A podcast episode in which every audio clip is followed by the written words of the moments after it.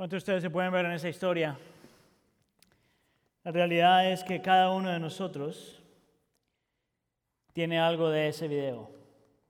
Cada uno de nosotros tiene un poco de testimonio de esa hermana.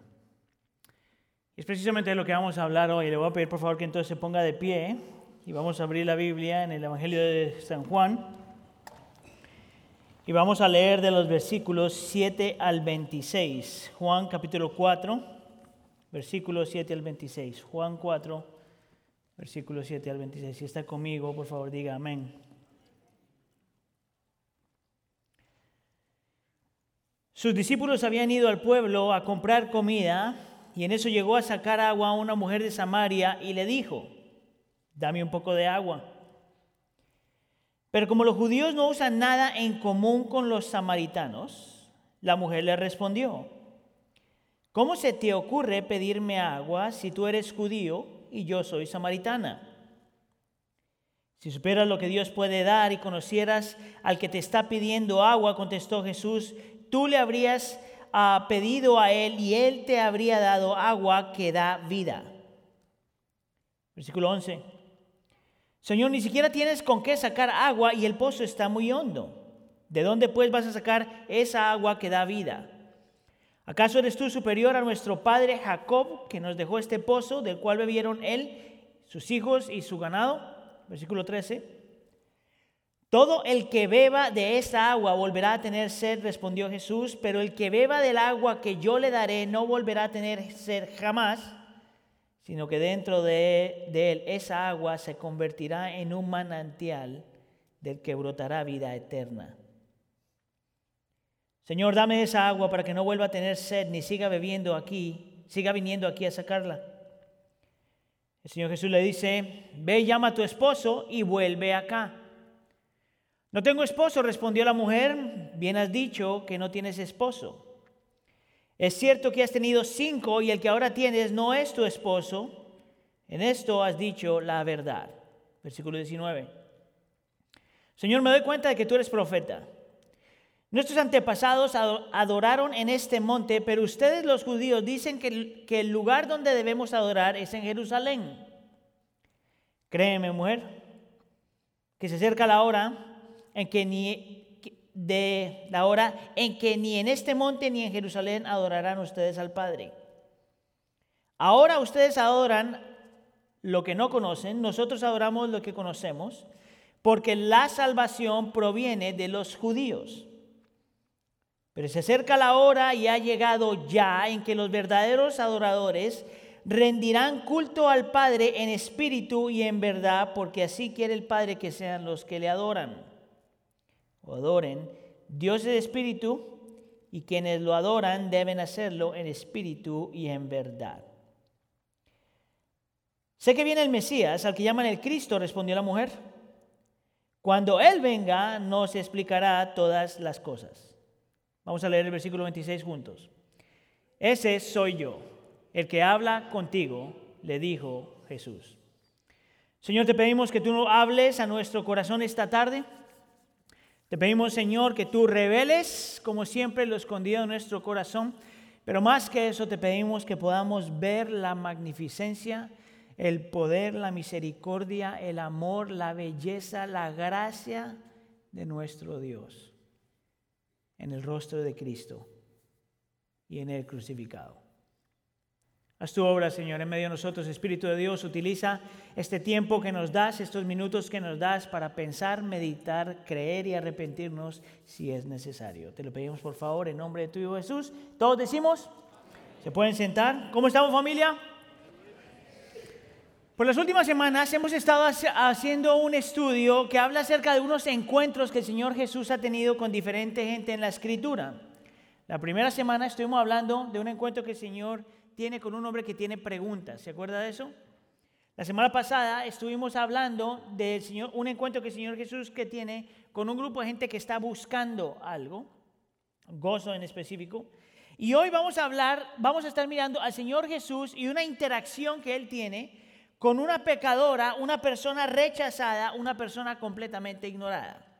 Pecadora, rechazada e ignorada. Pero más que aprender la actitud de ella y lo que ella está pasando, lo que quiero invitarte a hacer es que tú mires la actitud de Cristo y el comportamiento de Cristo frente a esta mujer.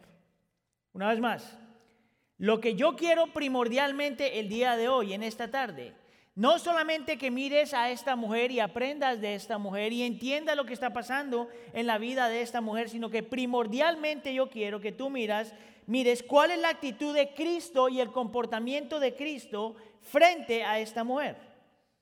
Ahora, si usted ha estado, en la iglesia por un tiempo, seguramente usted conoce la historia de esta mujer que le llamamos la mujer samaritana.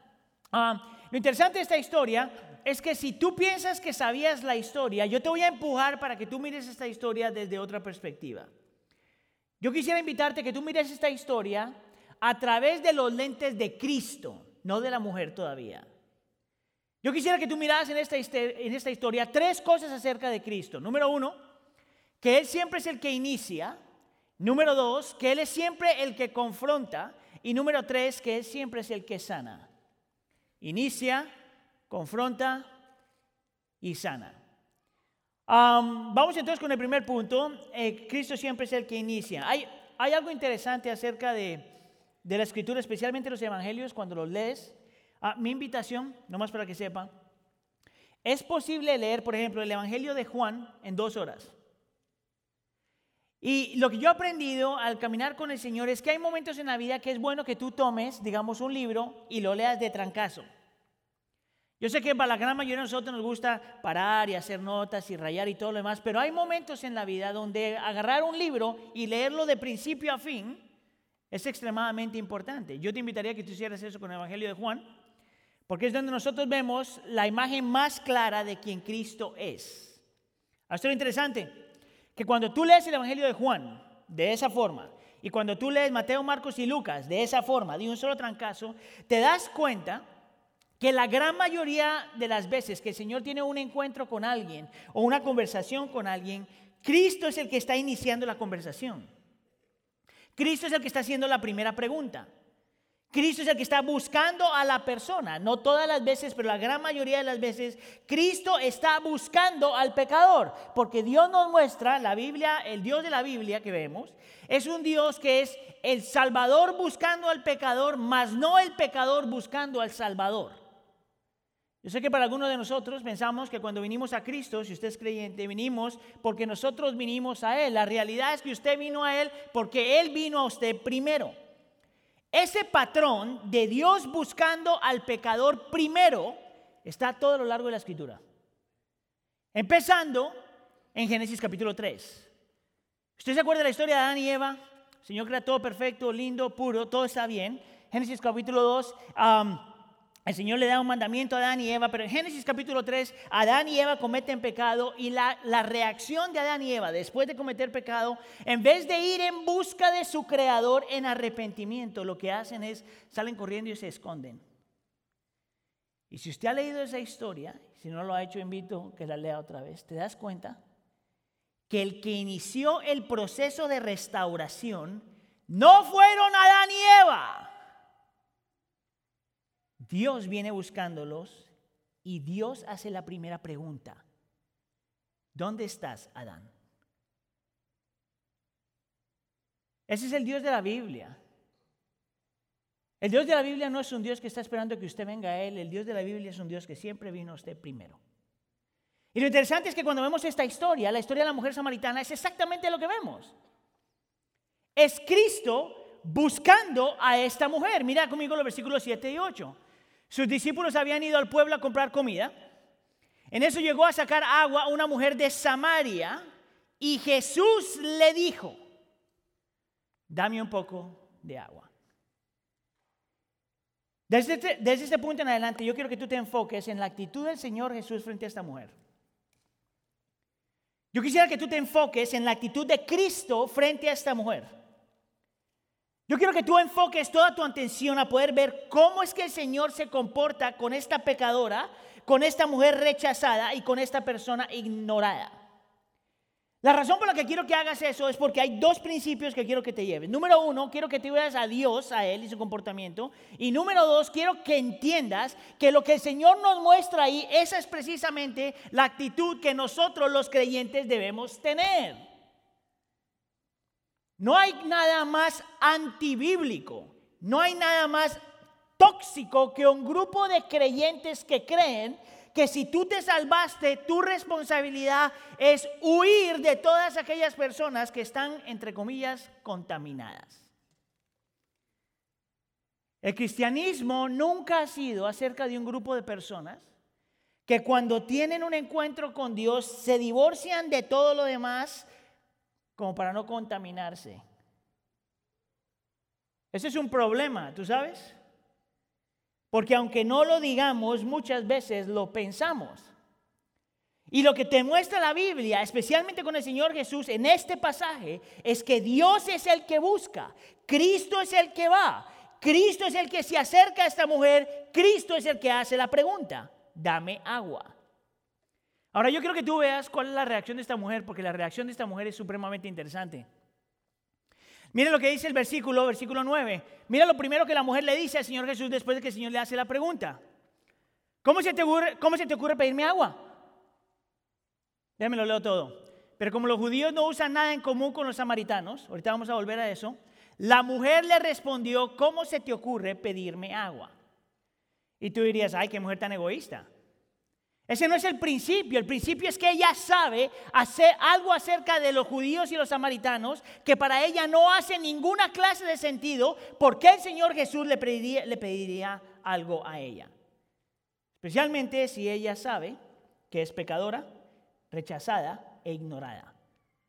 Ahora yo te voy a mostrar cinco cosas de por qué yo estoy diciendo que ella es pecadora, rechazada e ignorada porque yo quiero que tú veas que en este momento, en este momento de la historia, ella cuando está teniendo este, este encuentro con el Señor Jesús, no solamente ella se ve así, se ve ella misma como una pecadora, rechazada, ignorada, sino que ella sabe que todos los demás en su comunidad la ven como una pecadora, rechazada e ignorada. ¿Cómo yo sé eso? Cinco razones. Había un poquito de historia y de contexto, ¿ok? Número uno, el hecho, notaste que dice que hay un problema entre los judíos y los samaritanos.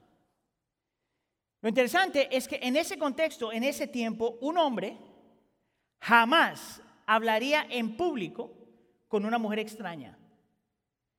Y en ese contexto y en ese tiempo, una mujer jamás hablaría con un hombre, con un hombre extraño en, público, jamás lo harían. Menos, no solamente una conversación, no solamente eh, intercambiar palabras, sino que jamás tendrían una conversación tan larga y extendida como el Señor Jesús tuvo con la mujer samaritana. Parte de la razón por la que eso está pasando es porque en ese tiempo y en esa cultura, como había problemas entre los samaritanos y los judíos, ellos sin embargo tenían algo en común. Tanto para los judíos como para los samaritanos, las mujeres eran consideradas, se podría decir, ciudadanas de segunda clase. La mujer no podía ser educada para empezar. La palabra de una mujer en ese tiempo y en ese contexto no tenía ninguna credibilidad. Tanto así que, por ejemplo, si una mujer era testigo de un acto criminal, esa mujer no podía ir a corte a dar testimonio de lo que vio, porque en esa cultura y en ese tiempo la mujer no tenía ningún valor, ni siquiera su palabra. ¿Ves por qué esta mujer se ve como una mujer rechazada? Se ve como una mujer rechazada porque es mujer. En ese contexto y en ese tiempo, lo interesante aquí es que el Señor rompe esas barreras.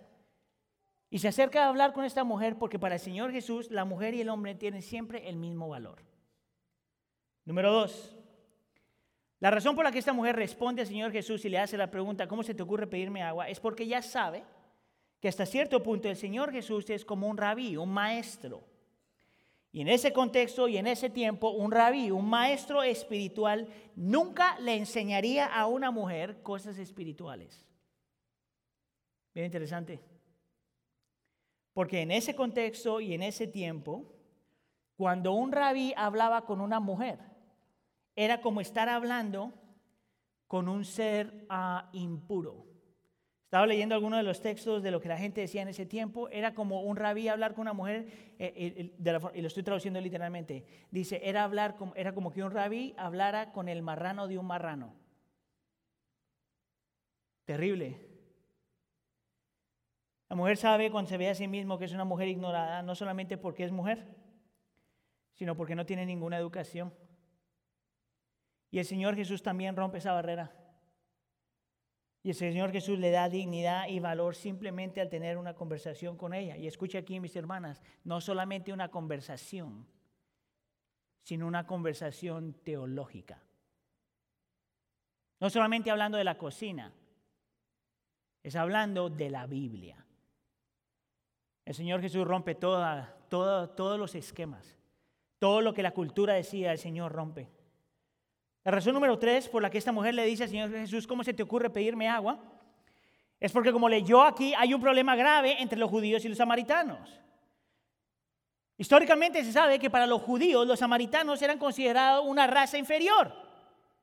En otras palabras, ellos tenían el mismo rollo que nosotros tenemos hoy, que pensamos que hay unos grupos étnicos que tienen menos valor. Esta es una mujer rechazada, no solamente porque es mujer, no solamente porque no puede ser educada, sino por algo que ella ni siquiera tiene que ver la culpa con eso, es de otra raza. Y el Señor Jesús rompe todas las barreras y se acerca a esta mujer porque el Señor Jesús nos dice que el valor de una persona nunca está condicionado a su raza. El valor de cualquier ser humano siempre está condicionado a que ha sido creado a la imagen de Dios. Es como tú, el Señor, está trabajando contra cultura. Razón número cuatro, por la que la mujer le dice al Señor Jesús, ¿cómo se te ocurre pedirme agua? Es porque los samaritanos se podrían considerar gente espiritualmente impuros. La razón por la que digo eso es porque los samaritanos habían hecho lo que se llama un sincretismo de su religión. Sincretismo significa que tú tomas parte de una religión, tomas parte de otra religión y te inventas tu propia religión, que eso es lo que hace la gente ahora en el movimiento que se llama New Age. Tomas un poquito de la religión que te gusta y te creas lo tuyo propio. Eso es lo que hacía esta gente y tomaban un poquito acerca de, las creencias judías, un poquito de las creencias paganas y crearon su propia religión. La mujer sabe esto, la mujer sabe que Cristo es judío y ella se considera una persona ignorada por lo que ella misma cree. Y ni aún así el Señor responde de la forma que todos los demás responden. Él rompe esa barrera y reconoce que una mujer tiene valor independientemente, una persona tiene valor independientemente de lo que cree. Déjame hacer un énfasis ahí porque hay una tendencia de lo que estoy escuchando cada vez más y más, que mientras tú seas creyente cristiano, entonces estás bien, pero si tú eres musulmán, entonces eres menos.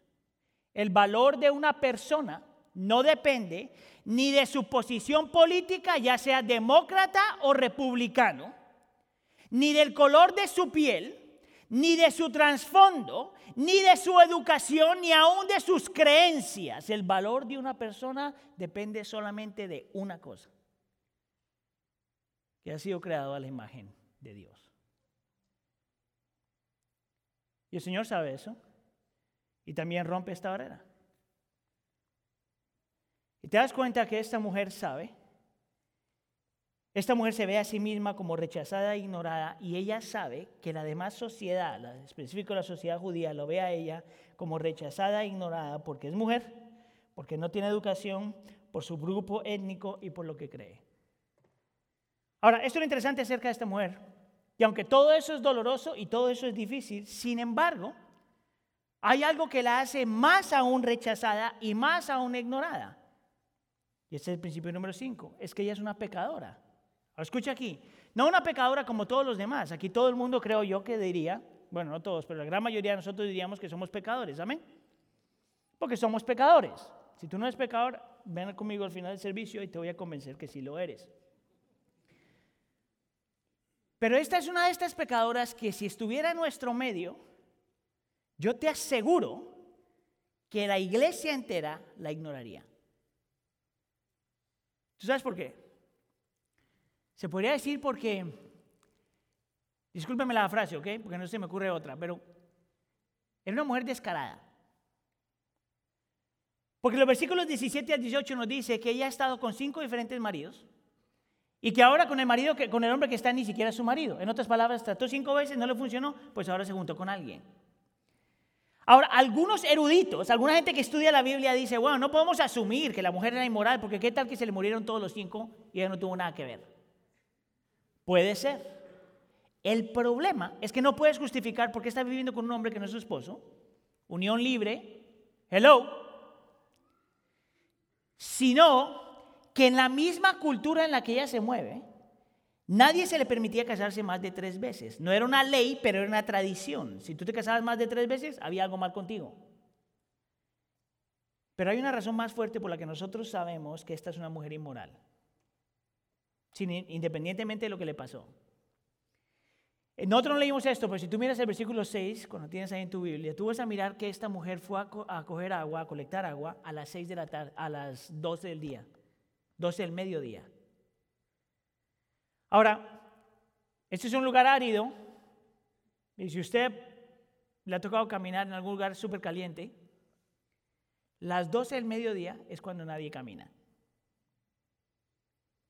Y en este lugar, ir a coger agua, a recoger agua a las 12 del mediodía, era ilógico porque te estás cocinando vivo. Sin embargo, la mujer está yendo a colectar agua sola al mediodía.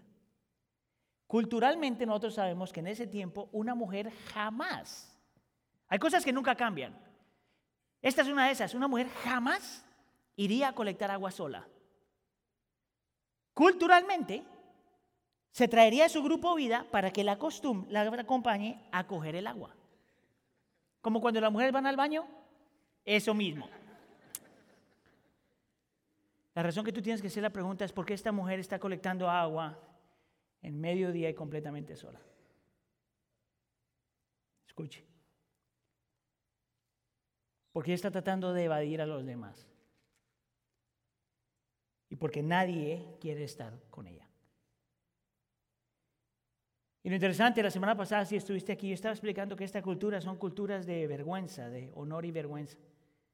En otras palabras, cuando tú te ponías a alguien en la categoría de una persona desvergonzada, el comportamiento de la cultura para castigarte era o te ignoraban o pretendían que no existías y te aislaban. Y es exactamente lo que esta mujer está pasando. Ella sabe que es pecadora. Ella sabe que es ignorada. Ella sabe que es rechazada. Y los demás saben que es pecadora, rechazada e ignorada. Pero ni aún así, mis hermanos, ni aún así el Señor se comporta como los demás. Él rompe la barrera. Él la busca a ella. Él inicia la conversación. El Dios de la Biblia es el mismo Dios que siempre busca al perdido, al rechazado, al ignorado, al pecador, al que está lleno de culpa y lleno de vergüenza. Es Cristo iniciando la conversación. Tú sabes que cuando yo miro textos así, me pongo a pensar en esto, me doy cuenta que entre más entiendo la Biblia y entre más creo que estoy conociendo a Dios, más estoy convencido que la única razón por la que nosotros estamos aquí hoy es porque Él inició la conversación, no tú, no yo. Nosotros estamos muertos en nuestro delito y pecado muertos físicamente, espiritualmente hablando. Es imposible para un muerto poder revivir solo. Estábamos ciegos y perdidos. Es imposible para un ciego recuperar la vista. A menos de que el Salvador busca al pecador. Entonces, mi hermano, yo no sé si usted sufre del orgullo espiritual pensando que si sabe algo y ha vivido algo, usted es algo, yo quiero recordarle que la única razón por la que usted sabe algo y ha vivido algo es porque Cristo te buscó primero. Es más, entre más yo pienso en esto y entre más medito en esto, más me doy cuenta que lo único que, mi única contribución a mi propia salvación, tu única contribución a tu propia salvación, ¿tú sabes qué fue? Tu pecado. Lo único que tú trajiste a Cristo fue tu pecado.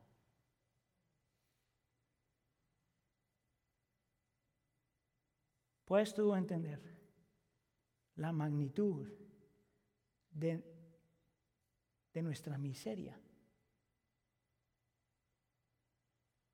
Que si Cristo no te busca, tú te pierdes. Dime tú quién puede ser orgulloso frente a Dios. Nadie. Nadie puede ser orgulloso frente a Dios. Cristo te busca tal como estás. Note que el texto no dice que la mujer se arregló y se arrepintió y de ahí vino a Cristo. Note que el texto dice que Cristo la buscó, Cristo inició la conversación, no ella. Pregunta, ¿es esa tu actitud hacia el pecador, hacia el rechazado y hacia el ignorado? ¿Es esa tu actitud?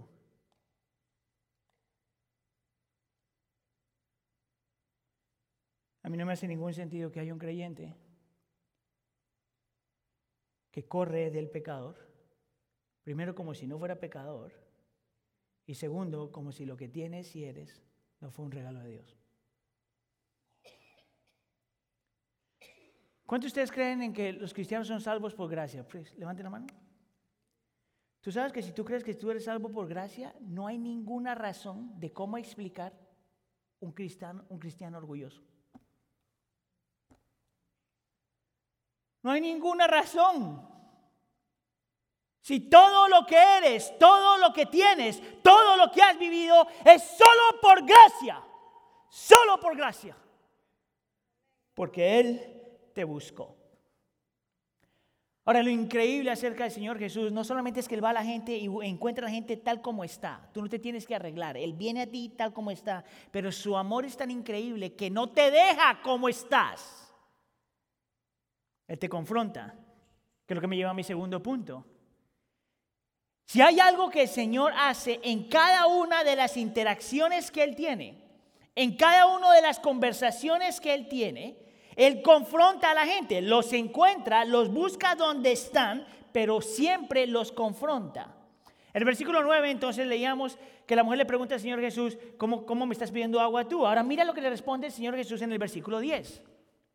Si supieras lo que Dios puede dar y conocieras al que te está pidiendo agua, contestó Jesús, Tú habrías pedido a Él y Él te había dado agua que da vida. Ahora yo creo que la razón por la que estamos poniendo estas dos palabras en diferente color es porque yo quiero que tú veas que cuando el Señor Jesús está diciendo esto, Él se está describiendo a sí mismo como el regalo de Dios. La palabra aquí, dar, es regalo. Él es el regalo de Dios. Cristo mismo es el regalo de Dios. Y este regalo vino a dar agua, un agua que da vida a, satisfacer la sed espiritual que todos tenemos. Ahora, cuando el Señor Jesús utiliza esta frase aquí para explicar quién Él es, Él está haciendo una referencia, está siendo intencional y está haciendo una referencia a un nombre que se le, se le da solo a Dios en el Antiguo Testamento. En el Antiguo Testamento Dios es el agua que da vida. Y él es intencional en utilizar esto porque quiere mostrarle a esta mujer que él es el mismo Dios del Antiguo Testamento, el mismo Dios que todos han esperado, el mismo Salvador que están esperando, él es. Ahora, cuando él está teniendo esta conversación con esta mujer, la mujer no entiende. Ella piensa que él está hablando de, de agua física. E, ella no entiende que el Señor Jesús le está hablando de su sed espiritual. Y el Señor percibe que esa mujer no entiende y le dice en el versículo 13, todo el que beba esta agua volverá a tener sed. Pero el que beba del agua que yo le daré, no, que yo le daré, no volverá a tener sed jamás. Ahora, yo no sé si eso tiene sentido para usted, pero mire lo que este hombre está diciendo. Escucha acá, lo que el Señor Jesús le dice a esta mujer. Lo que tú estás buscando, lo estás buscando en lugares que no te pueden quitar la sed. Yo te doy lo único que te quita la sed, la sed espiritual. Ahora es interesante que el Señor utiliza la palabra agua aquí. El, contexto, el, el concepto de la palabra agua, porque es una metáfora.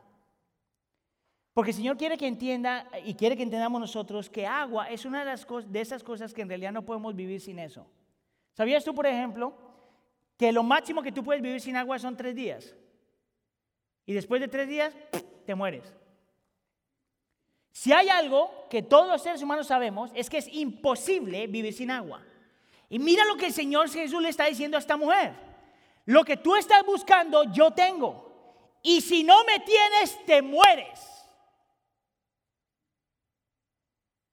El Señor Jesús no le está dando una opción diciendo, yo soy una buena ayuda para lo que tú estás buscando. El Señor Jesús le está diciendo, lo que tú necesitas, lo que estás buscando, yo tengo.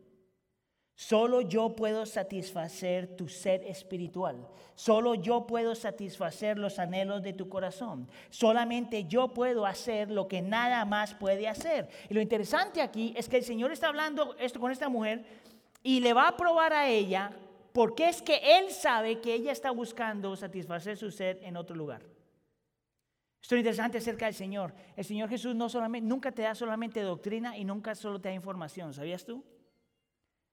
El Señor siempre, siempre busca tu corazón. Ese es el problema cuando tú tienes una conversación con el Señor Jesús. El Señor se va buscando tu corazón. Y lo que hace es como una una operación. Va atrás de tu corazón, abre tu corazón, saca a la luz lo que está ahí y dice, ¿ves? Por eso yo sé que tú estás buscando otras cosas. Y tú dirías, ¿dónde está eso en el texto? Es con ese entendimiento que entendemos el versículo 16. Note lo que el Señor Jesús le dice. Ve a llamar a tu esposo y vuelve acá. Eso es brillante. Eso es brillante. El Señor Jesús le dice, tú estás sedienta por algo, algo que te quite el sed. Yo me estoy imaginando que ella está diciendo, no. Porque a lo mejor está en inglés, not me. Y el Señor Jesús le dice, en todo amor, paciencia, le dice, tráeme a tu esposo. ¿Tú sabes lo criminal que es eso? Que cuando tú te estás justificando a ti mismo, el Señor trae a luz aquella cosa que explica claramente que tú sí estás luchando en tu corazón. Y el texto nos dice que cuando el Señor le hace esta pregunta es cuando viene y dice, oh, uh, no. Y el Señor Jesús le dice, claro que no, muchacha. Has estado con cinco hombres y el último hombre con el que estás ni siquiera es tu esposo. Ahora, yo no sé usted, pero si hay algo que me molesta del Señor Jesús, es precisamente eso. Y que hay algo que amo acerca del Señor Jesús, es precisamente eso. Mire, yo estoy convencido, y aquí me voy a tirar un par de nombres, ¿ok? Que por eso Joe Austin es tan popular. O Maldonado es tan popular, o Cash Luna es tan popular. ¿Sabes por qué? Porque nunca te confrontan con tu corazón. Te dicen todo lo que el Señor quiere para ti, todas las promesas que Él tiene, todas las bendiciones que tiene guardada para ti, pero nunca te confrontan con el corazón. ¿Tú sabes por qué? Porque duele. Y no vende. Es la razón por la que a la gente le gustan los, en inglés se llama los motivation speakers. Eso está de moda aquí en Estados Unidos. Yo vengo a ti, te voy a dar un mensaje que te haga sentir bien. Tú sí puedes. Go, go ahead, you can do it. Nike. Woo! Tú no vas a ver que el Señor, el Señor Jesús, cada que tenía interacción con la gente, especialmente si la gente tenía una lucha en su corazón, siempre iba detrás de su corazón. Y yo quisiera argumentar que aunque nosotros no tenemos, muchos de nosotros no tenemos los problemas que esta mujer tenía, todos estamos con la misma sed de alguna forma, aun cuando tú eres creyente. ¿Tú sabes cómo yo sé eso? Porque a lo mejor no son las relaciones, pero a lo mejor es tu carrera.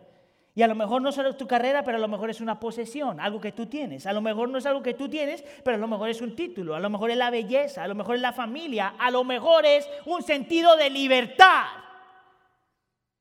pero es buscando algo que satisfaga tu sed. Es creando algo que te haga sentir que vale la pena. Y esto es tan, esto es tan parecido como tomar agua salada. ¿Usted ha probado el agua salada? Yo he probado agua salada un montón de veces porque casi me he ahogado un montón de veces.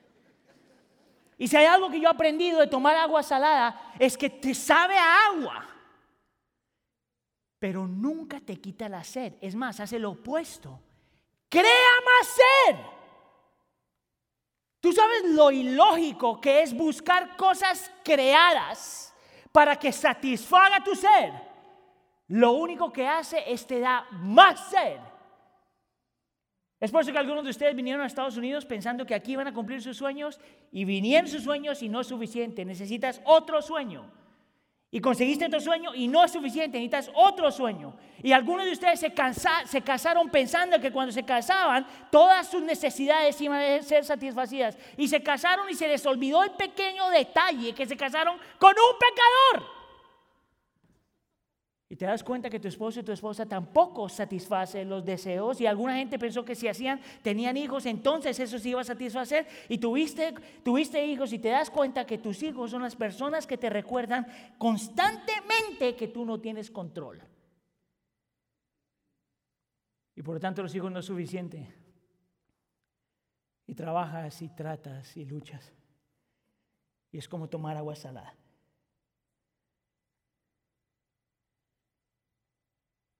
Es como tú y yo no somos muy diferentes a esta mujer.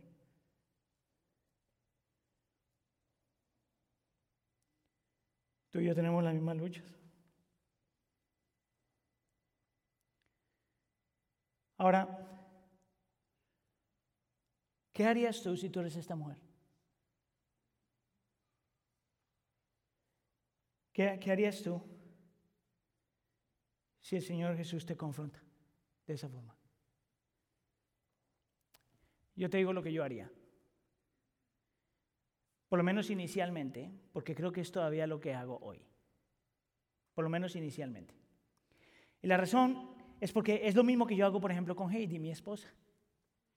Vamos a decir que yo le digo a Heidi, baby, yo voy a hacer esto, ¿verdad? Mañana. Y llega mañana, al final de la noche, Heidi me dice, Aníbal, ¿hiciste aquello? Y mire lo que yo hago. Me he visto muchas veces y hago. ¿Te arreglaste el pelo?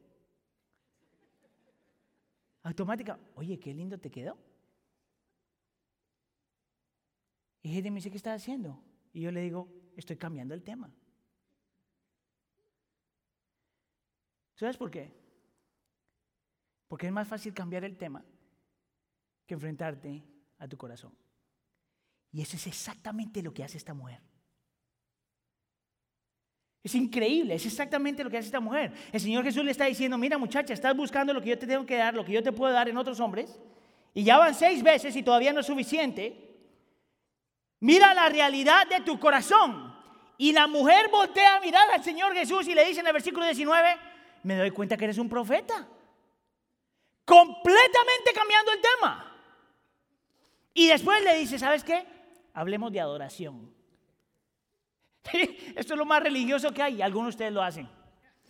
Es más fácil hablar de la Biblia y de teología que hablar del pecado en tu corazón.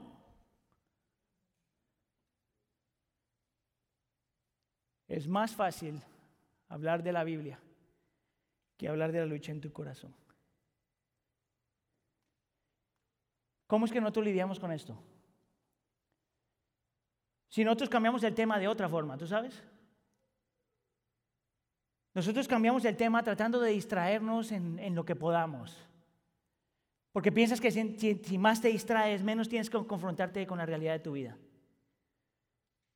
Si nosotros te evadimos el tema, tal vez no, no, no distrayéndonos, pero manteniéndonos extremadamente ocupados. Porque piensas que si estás ocupado, entonces no tienes que lidiar con el tema. Si a lo mejor algunos de nosotros o te estás distrayendo, o estás ocupado, o simplemente haces cualquier cosa para tratar de correr, pensando que si corres vas a evitar el tema. Lo más triste de todo es que no importa cuánto corras, qué tan ocupado estás y cuánto te distraigas, siempre llega el momento donde te tienes que confrontar con la realidad de tu corazón. Y Cristo, tarde o temprano, te va a confrontar con la realidad de tu corazón. ¿Tú sabes por qué es que nosotros tenemos esta costumbre de elevar ídolos, de levantar ídolos? Tu trabajo, tu carrera, tu casa, tus relaciones, el amor, cualquier cosa. ¿Tú sabes por qué hacemos eso? Porque esa es una forma de esconder la culpa y la vergüenza que tienes detrás.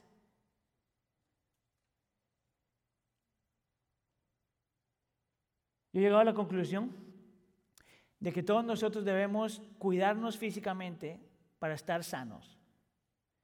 Pero estoy llegando a la conclusión de que hay mucha gente que están tan obsesionados con la forma en que se ven para cubrir su vergüenza. Spiritual makeup. Echate un poquito de makeup para que no se vea.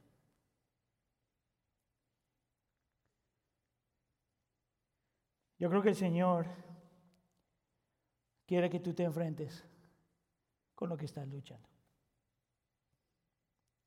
de la misma forma que lo hizo con esta mujer. Lo interesante es que el Señor le habla, le responde todas las preguntas y la mujer vuelve a hacer lo mismo, vuelve a cambiar de tema después y le dice, el versículo 25, yo creo que tú eres como, como el Mesías. Y es en este punto donde el Señor la mira y le habla claro como para que entienda. Versículo 26, ese soy yo. Aquí no tienen que adivinar. Este Señor Jesús diciéndole, yo soy el prometido del Antiguo Testamento.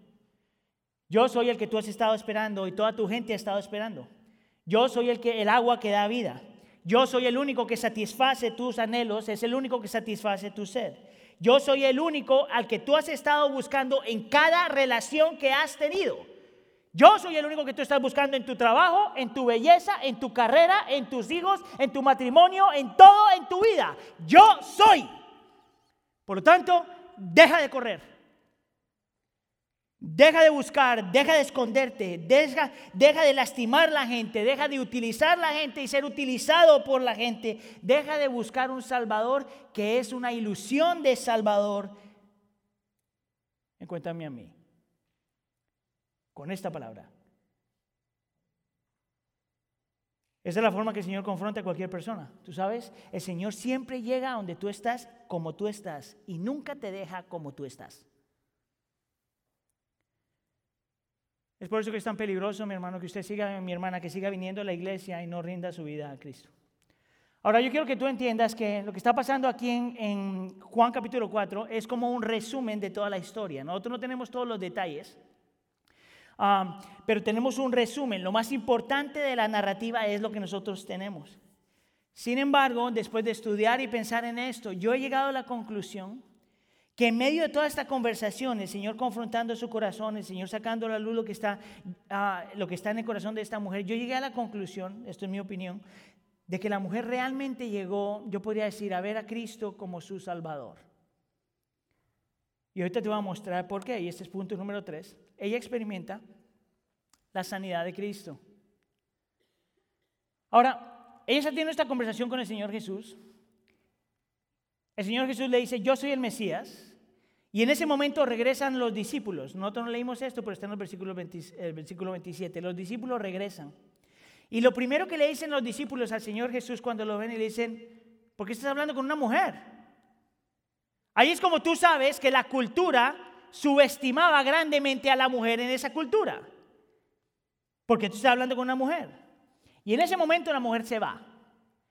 Y te voy a dar dos versículos que para mí explican cuál fue el cambio radical espiritual en el corazón de esta mujer. Que no sabemos cómo pasó ni cuándo pasó, pero algo pasó. Mira el versículo 28.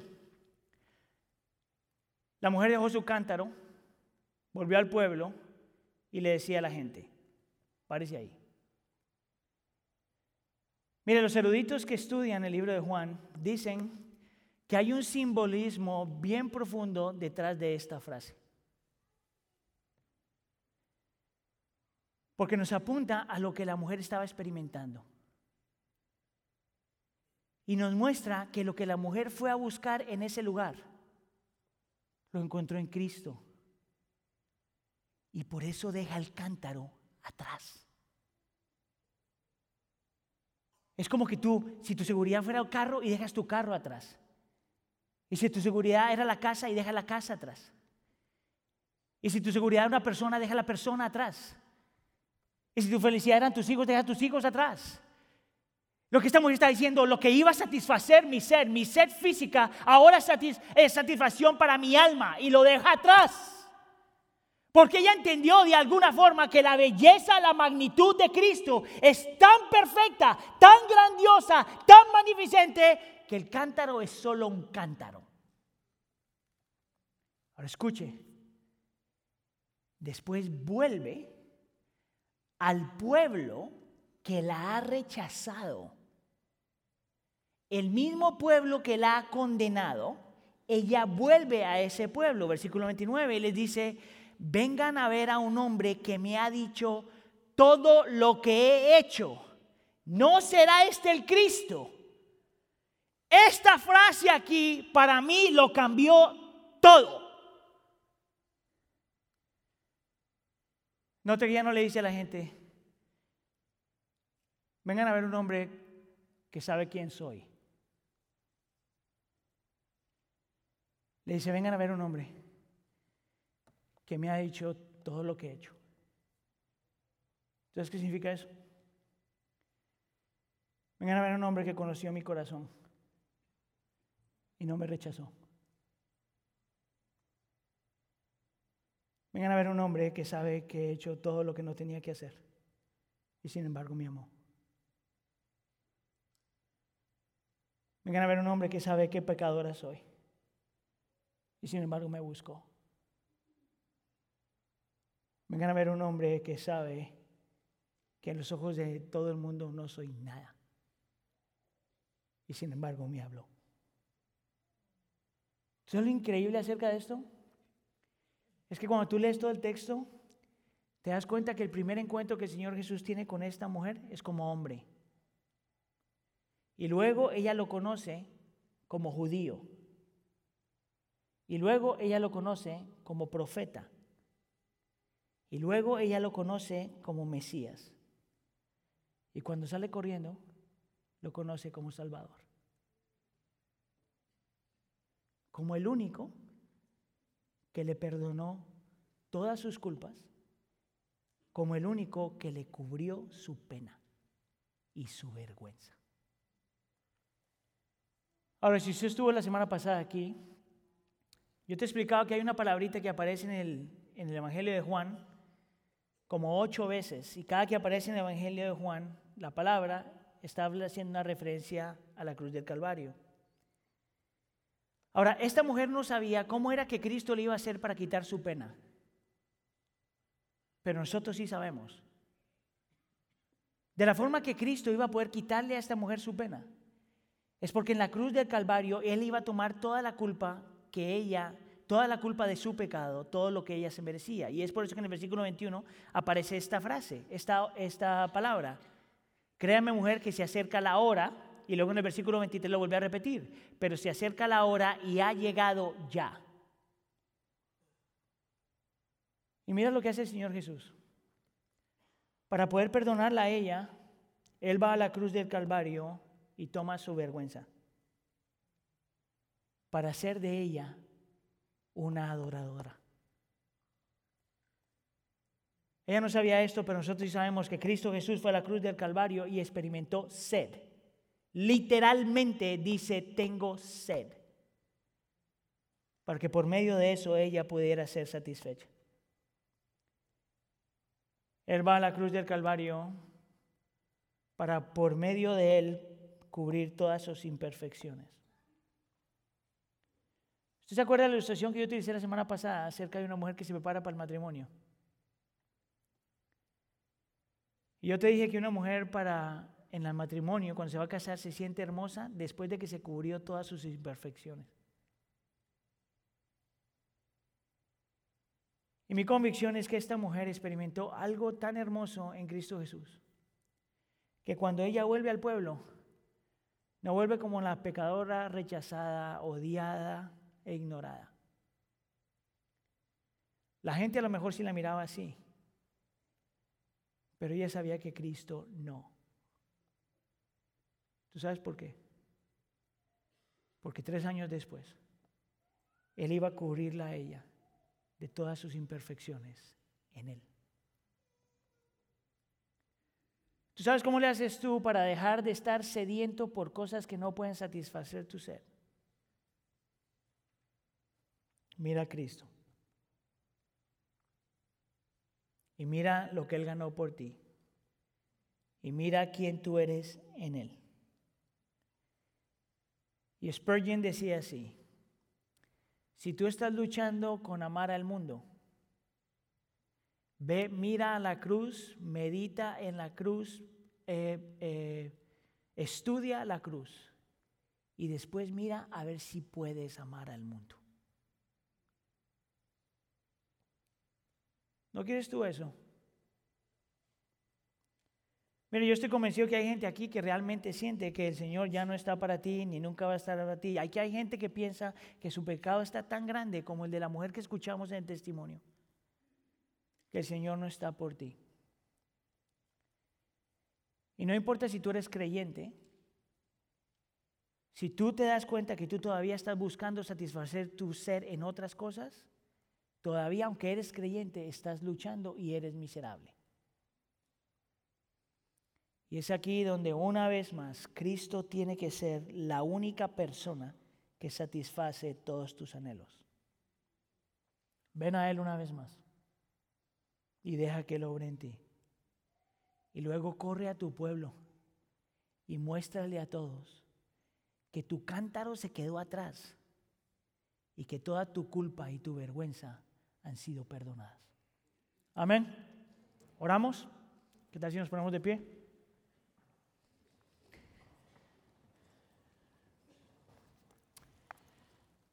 Señor, al pensar en esta mujer me doy cuenta que ni siquiera sabemos su nombre. Nadie sabe cuál es su nombre. Y sin embargo no importa. Porque aunque todos aquí seremos olvidados en algún punto de nuestra vida, esta mujer nunca será olvidada porque la pusiste en tu palabra. Y es un recordatorio para nosotros, Señor,